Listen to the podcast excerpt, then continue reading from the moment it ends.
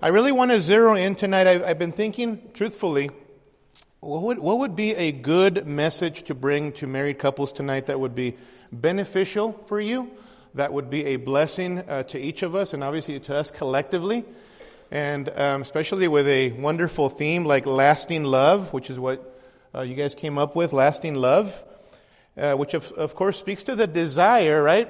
That our marriages would be characterized by this enduring and thriving kind of love. We don't just want to survive in marriage.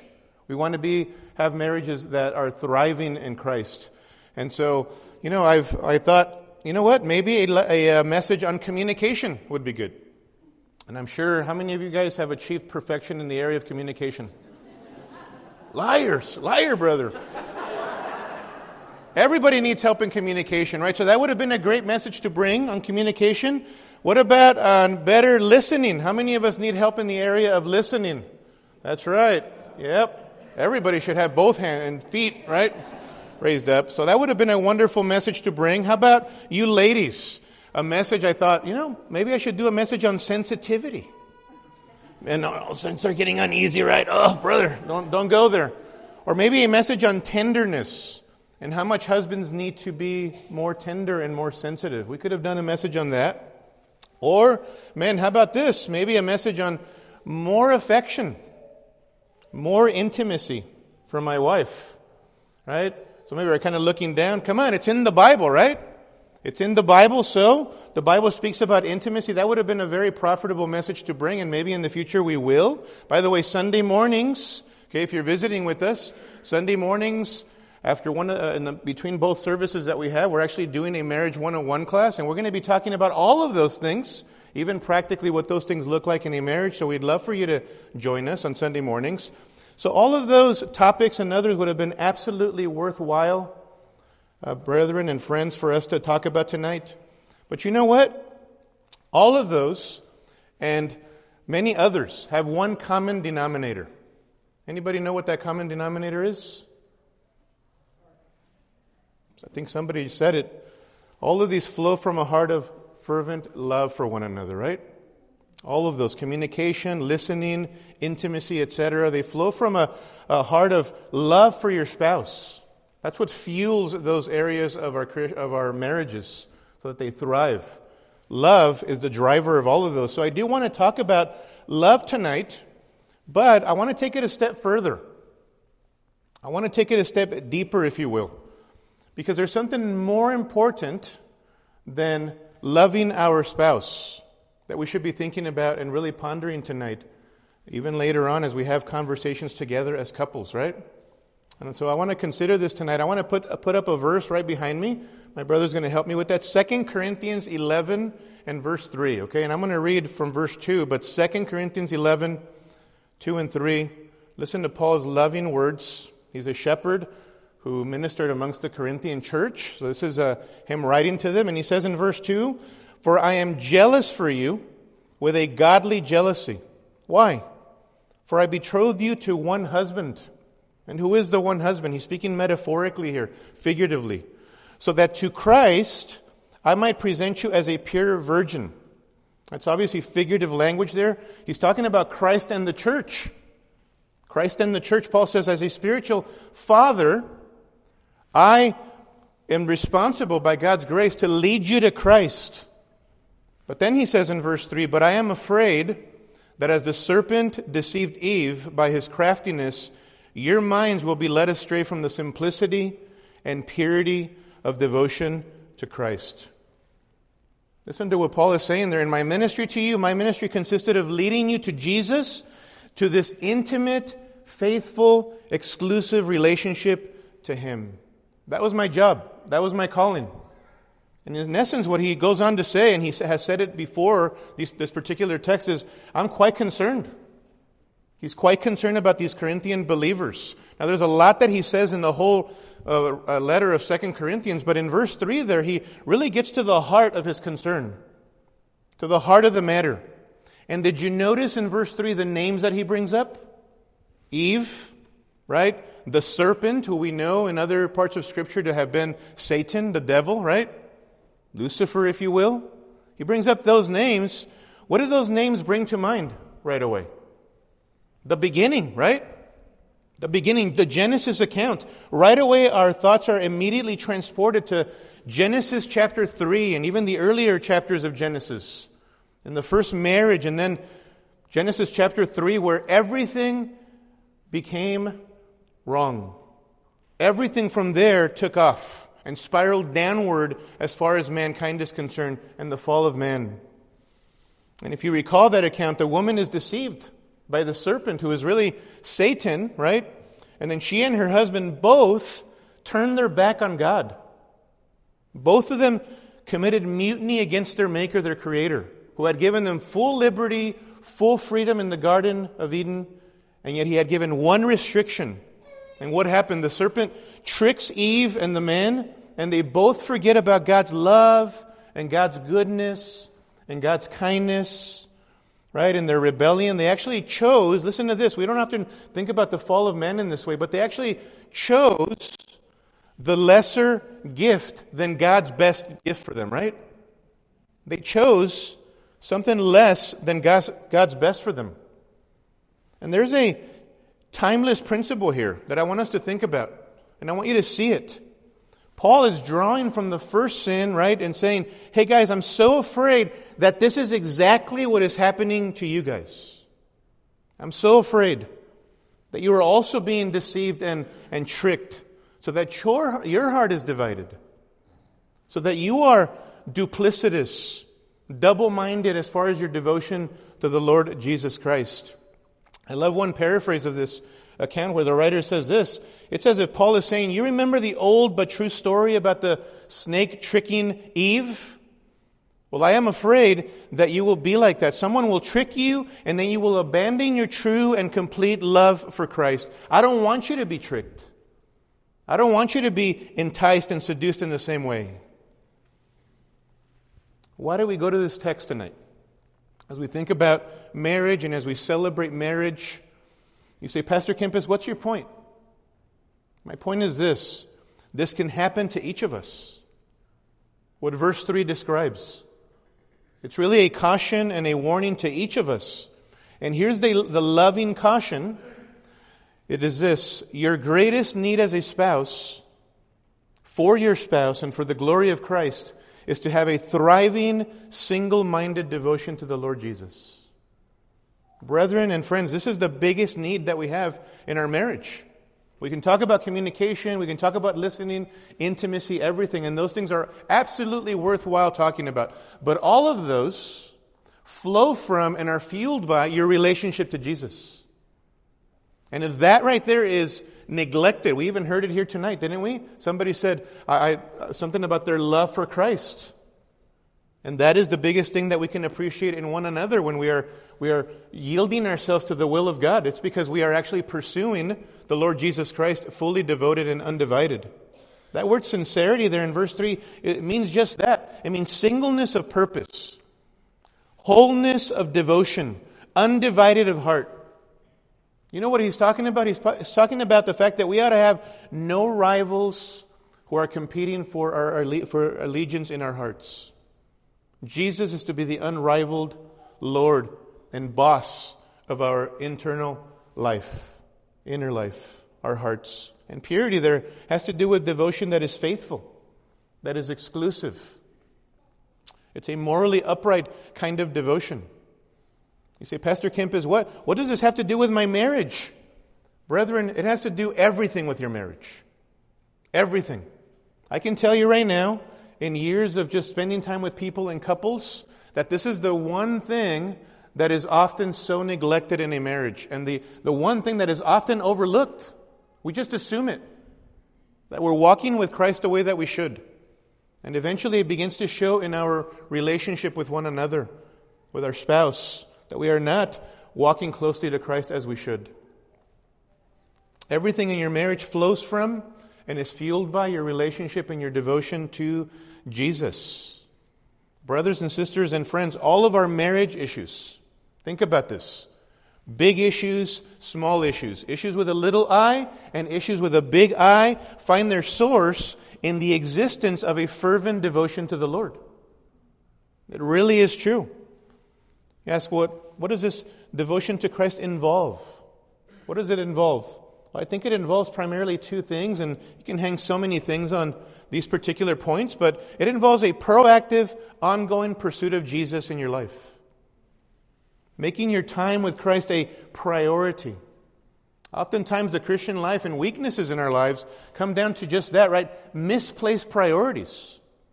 Even good things that we pursue in life are, profitable things and all of that, but if we begin to neglect our relationship with Jesus, then it's a misplaced priority.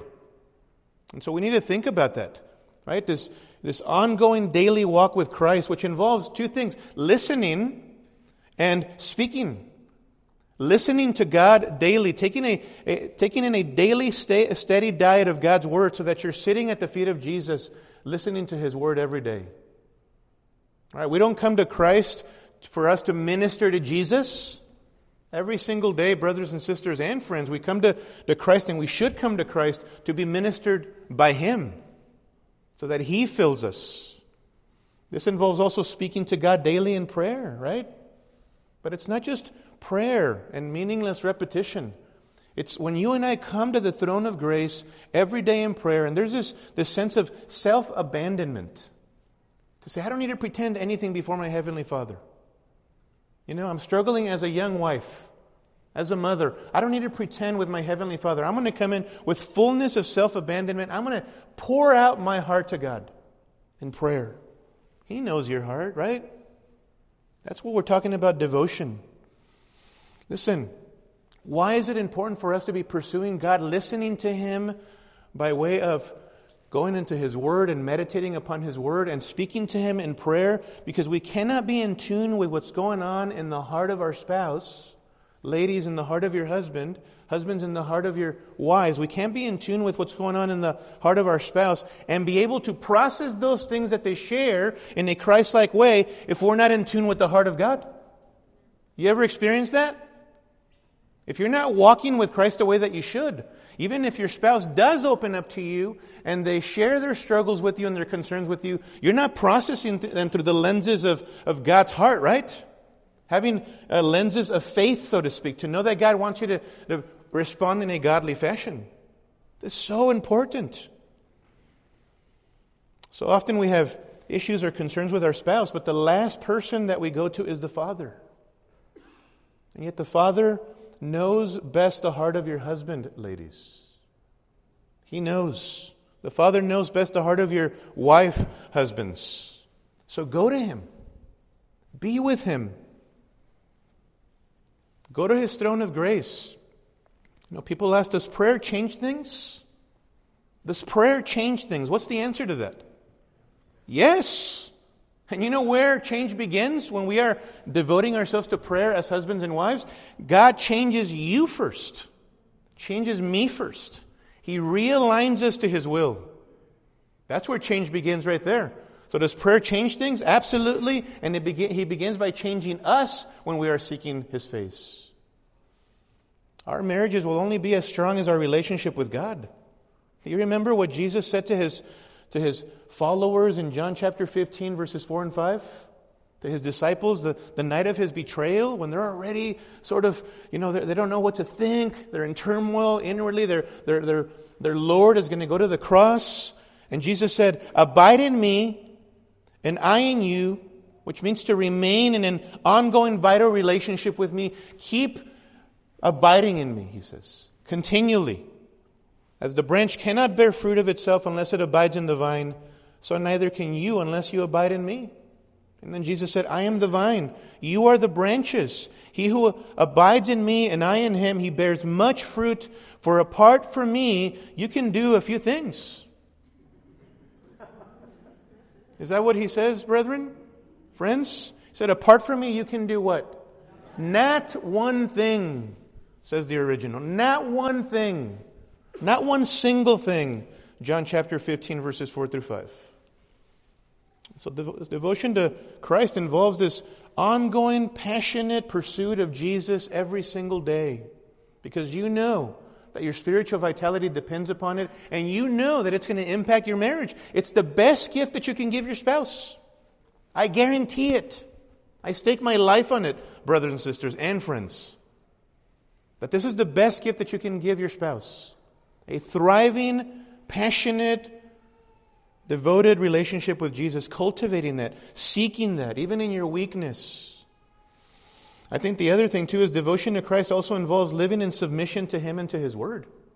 It involves submission. It involves obedience, in other words.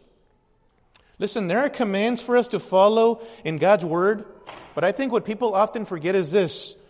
Don't forget that those commands are there for a reason. And they're there for you and I to follow them, even with relation to our marriages.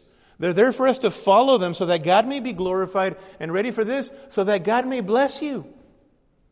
Does God want to bless us? Yes. And so his commandments are not burdensome. And the Bible says, men, listen to your wives, live with them in an understanding way. In other words, according to knowledge. He wants to bless you, husband, if you follow that. Ladies, if the Word of God says, love your family, love your husbands, submit to them, lovingly arrange yourself under them, even when they're not treating you the way that they should, right? You can speak the truth in love, but you follow that. God wants to bless you, wives. We often forget this, right? It's like the like getting angry at the police officer for giving you a ticket for going 25 miles over. You know what I mean? But why is the why is the, the, the rule there a speed limit? Because they don't want you to end up killing yourself and killing other people. The rules are there for a particular reason. How much more when it comes to our Heavenly Father? He's given us commands to obey for His glory and for our good. But make no mistake about it, He is boss, right? He is boss, and He must be obeyed. So think about this. An unrivaled and undivided devotion to Jesus is super crucial for our marriages. And just consider the impact or the influence of prioritizing that relationship. Let me give you some examples. Suppose there's a decision making disagreement that you and your wife have. I know you guys have never had that, but Andre and I have. Right? You disagree on the finances or a decision that's connected to the money or the finances, right? If you are walking with Jesus and you're submitting yourself to His will and to His word, then the nature of the disagreement won't be, how can I get my way in this disagreement? Right? Wife, how can I get my way? Husband, how can I get my way? Instead, it will be this. What does our Lord Jesus say in His Word about the way that we ought to use God's resources and steward God's money? So that we are blessed, we need to follow His Word, right? In the area of financial decisions, it won't be, well, you know, I have my account and He's got His. So however he uses his money, he uses his money. However I use my money. No, you're going to look to Christ and his word and remember that you are one and that there is no such thing as two accounts. That's sinful rebellion against the Lord to be actually having two financial accounts. You're one, you're called to function as one in all areas of life, right? And so the issue will be how could we be good stewards of the money that belongs to God and He has loaned us that money, right? one of you offends or sins against the other, the question won't be, how can I get even? Right? Or how could he or she have done this to me again? I don't even know how I'm going to let this go. This, this is the last straw. You know what I'm saying? That won't be the issue. If you're submitted to Christ, then this won't be tolerated in your life. Unforgiveness. Instead, you know what you're going to do? If you're following Christ, you're devoting yourself to Christ, you're going to return to the foot of the cross, right? When there's unforgiveness, when there's offenses your direction, and you're going to linger there at the foot of the cross. And you're going to get on your hands and knees, figuratively speaking, at the foot of the cross. And you're going to remember how lavishly God has forgiven you in Jesus, and you will be ready and eager to forgive your spouse. That's what devotion to Christ looks like in our marriages. That's what submission to Christ and His Word looks like in our marriages. It's very practical stuff, isn't it? Here's another. When you're abiding in Christ, you will be satisfied in Him. Your satisfaction will be in Jesus alone, right? Because your spouse wasn't created to fully satisfy you. Shocker, right? Now, husbands, don't admit to that right now, right? But the goal of marriage is not full satisfaction in all areas of life. I'm going to be happy and there's never going to be any disappointments, never any unmet expectations. Eh, that's wrong, right? The only one who can fill you and who can fulfill you is Christ and Christ alone. Jesus. Your flesh may want to escape to things like drugs, drinking, pornography, even some good things, but you will re- recognize if you're pursuing Jesus that you're merely looking for those things to fill an empty void that only Jesus can fill. All of us can attest to that, yes? I remember prior to 18 years old, brethren and friends, when, before God saved me at the age of 18, I was, I was going to all these escapes because God has created us to be worship creatures. That's how He's created us. So if we're not worshiping Jesus, we're going to be worshiping something else. It's not an issue of whether you are worshiping, it's what are you worshiping? So when we're not being satisfied in Christ, we're going to pursue satisfaction in other areas. Substance abuse. You know, even good things can become that. Even hobbies can become idols in our lives. To be so careful. But when you're satisfied in Christ, you'll be able to say, you know what? Christ is enough. I don't have everything that I thought I would have at this time in life. Unmet expectations. There are many things that I wish I, I could grow in, and I'm weak in different areas, but you know what? Christ is enough. He satisfies me daily. I don't need those things. I don't need junk food from the world, figuratively speaking. I have the main course, and His name is Jesus. Amen? That's what we want to be about. This is the best gift that you can give your spouse. And that even tonight you can commit yourself to. There are other implications for cultivating this thriving relationship with Jesus, but again, all of these flow from and are fueled by your devotion to the Lord Jesus Christ. In closing, may I add one? An undivided, undistracted, and unrivaled devotion to Jesus is achieved by being daily reminded of his love for you. I want you to think about that. We often focus on our love for the Lord that is deficient, right? That falls short. If you are going to really, really, really love your spouse, it's going to be out of the abundance of your understanding of God's love for you in the Lord Jesus Christ. That is where our, identity is connected to that, right? We are in Christ because he's lo- He has poured His love upon us. And now our greatest identity is, is in the Lord Jesus Christ. And to the extent that you understand daily the love of God shown to you in Christ Jesus at the foot of the cross, you will, out of the overflow of that understanding, be able to pour out your love onto your spouse. You see why devotion to Christ is so important? And it's the greatest thing that we can pursue in our marriages. And listen, if you're here tonight I've said this so many times. If you're here tonight and you are not a Christian, I want you to know that this is not a coincidence that you're here tonight. This is what I call God's providence here. Where you are here not of coincidence. It's not a surprise. You are here for a reason to hear this message and to be encouraged and even to be around others who are, don't have perfect marriages, people who are here who are believers. It's all by grace, whatever you see that is good. Amen? Christians who are here, but you are not here by coincidence. You need to understand yourself also God's immense love for you in Christ. John 3:16 says this, "For God so loved the world that he gave his only begotten son." What's his name? The Lord Jesus. So that why did God give his son?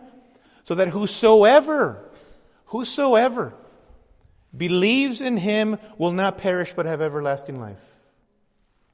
The Lord Jesus Christ is God's greatest gift to humanity. God's greatest gift to you. You know who he is? He's both God and man. He's the God man. He is the one who lived the perfect, sinless life that you should live and I should live, but cannot. He lived the perfect, sinless life that God requires of every single one of us, but we all fall short of the glory of God. He is the God man who died on the cross to pay for sin. He is the God man who rose from the dead, conquering our great enemies of sin and death. This is the love of God manifested in Jesus Christ.